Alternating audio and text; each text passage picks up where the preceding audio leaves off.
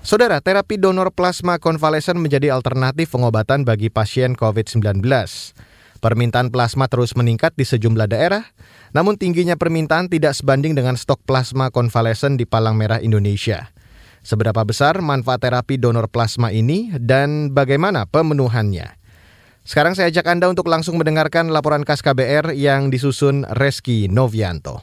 Permintaan donor plasma konvalesen untuk terapi kesembuhan pasien COVID-19 terus meningkat, salah satunya di Provinsi Jawa Tengah. Wakil Gubernur Jawa Tengah Taj Yasin menyebut membludaknya permintaan plasma darah konvalesen ini seiring dengan lonjakan kasus COVID-19 di provinsi itu kita sampaikan kepada bupati, wakil bupati, wali kota, wakil wali kota untuk e, memberikan contoh. Kita bersama-sama menjadi lakon di peran utama untuk menyelamatkan warga kami. Dan data terakhir ada 15.000 sekian dan baru terpenuhi sekitar 13.000 artinya masih Wagub Jawa Tengah Taj Yasin mengakui permintaan dan pemenuhan donor plasma konvalesen belum berimbang, terutama bagi pasien COVID-19 yang dirawat di rumah sakit. Yasin pun mendorong agar bupati dan wali kota di provinsi itu menggerakkan warganya agar mau mendonorkan plasma konvalesen untuk menutupi stok yang terbatas.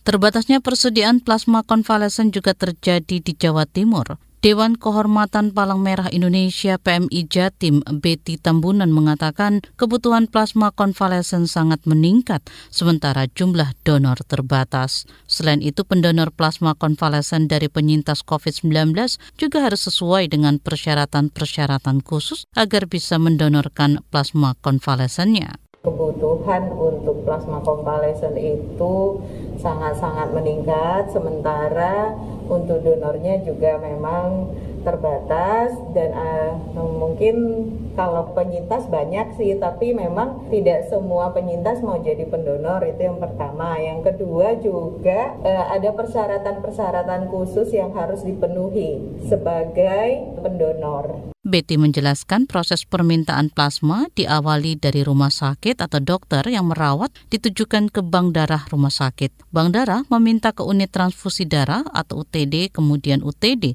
memenuhi permintaan ke bank darah rumah sakit lalu ditransfusi ke pasien. Rumitnya persiapan dan proses pengambilan plasma konvalesen juga dialami Faisal, pendonor plasma konvalesen yang juga penyintas COVID-19. Faisal yang juga anggota DPRD Kota Bontang, Kalimantan Timur ini baru pertama kali mendonorkan plasma konvalesen.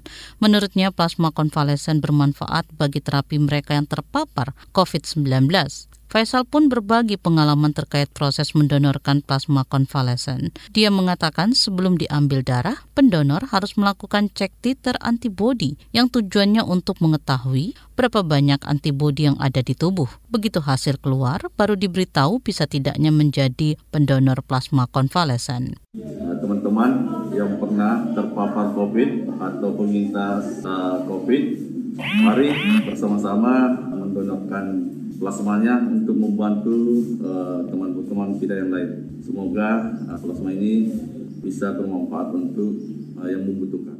Terapi plasma konvalesen yang tengah menjadi perbincangan juga mendapat tanggapan dari Guru Besar Fakultas Kedokteran Universitas Hasanuddin Idrus Paturusi.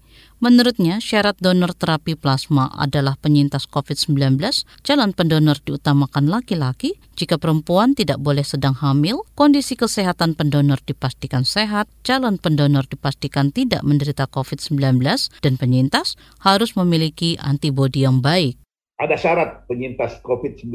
Bagaimana memberikan plasma konvalesen. Jadi tidak semua orang yang sudah sembuh, jadi biasanya plasma konvalesen atau donor itu dianjurkan kalau orang telah sembuh. Tapi tidak semua orang bisa menjadi donor. Karena itu sebelumnya itu diperiksa uh, tes serologisnya. Apakah kadar anti antibodinya tinggi atau tidak? Kalau rendah ya tidak ada gunanya. Jadi itu biasanya untuk itu harus diperiksa dulu baru dikasih. Idrus mengatakan terapi plasma konvalesen adalah terapi plasma yang diambil dari pasien COVID-19 yang sudah sembuh atau penyintas, sehingga dalam tubuhnya sudah terbentuk antibodi yang bisa dipakai untuk membantu orang lain yang terinfeksi virus corona.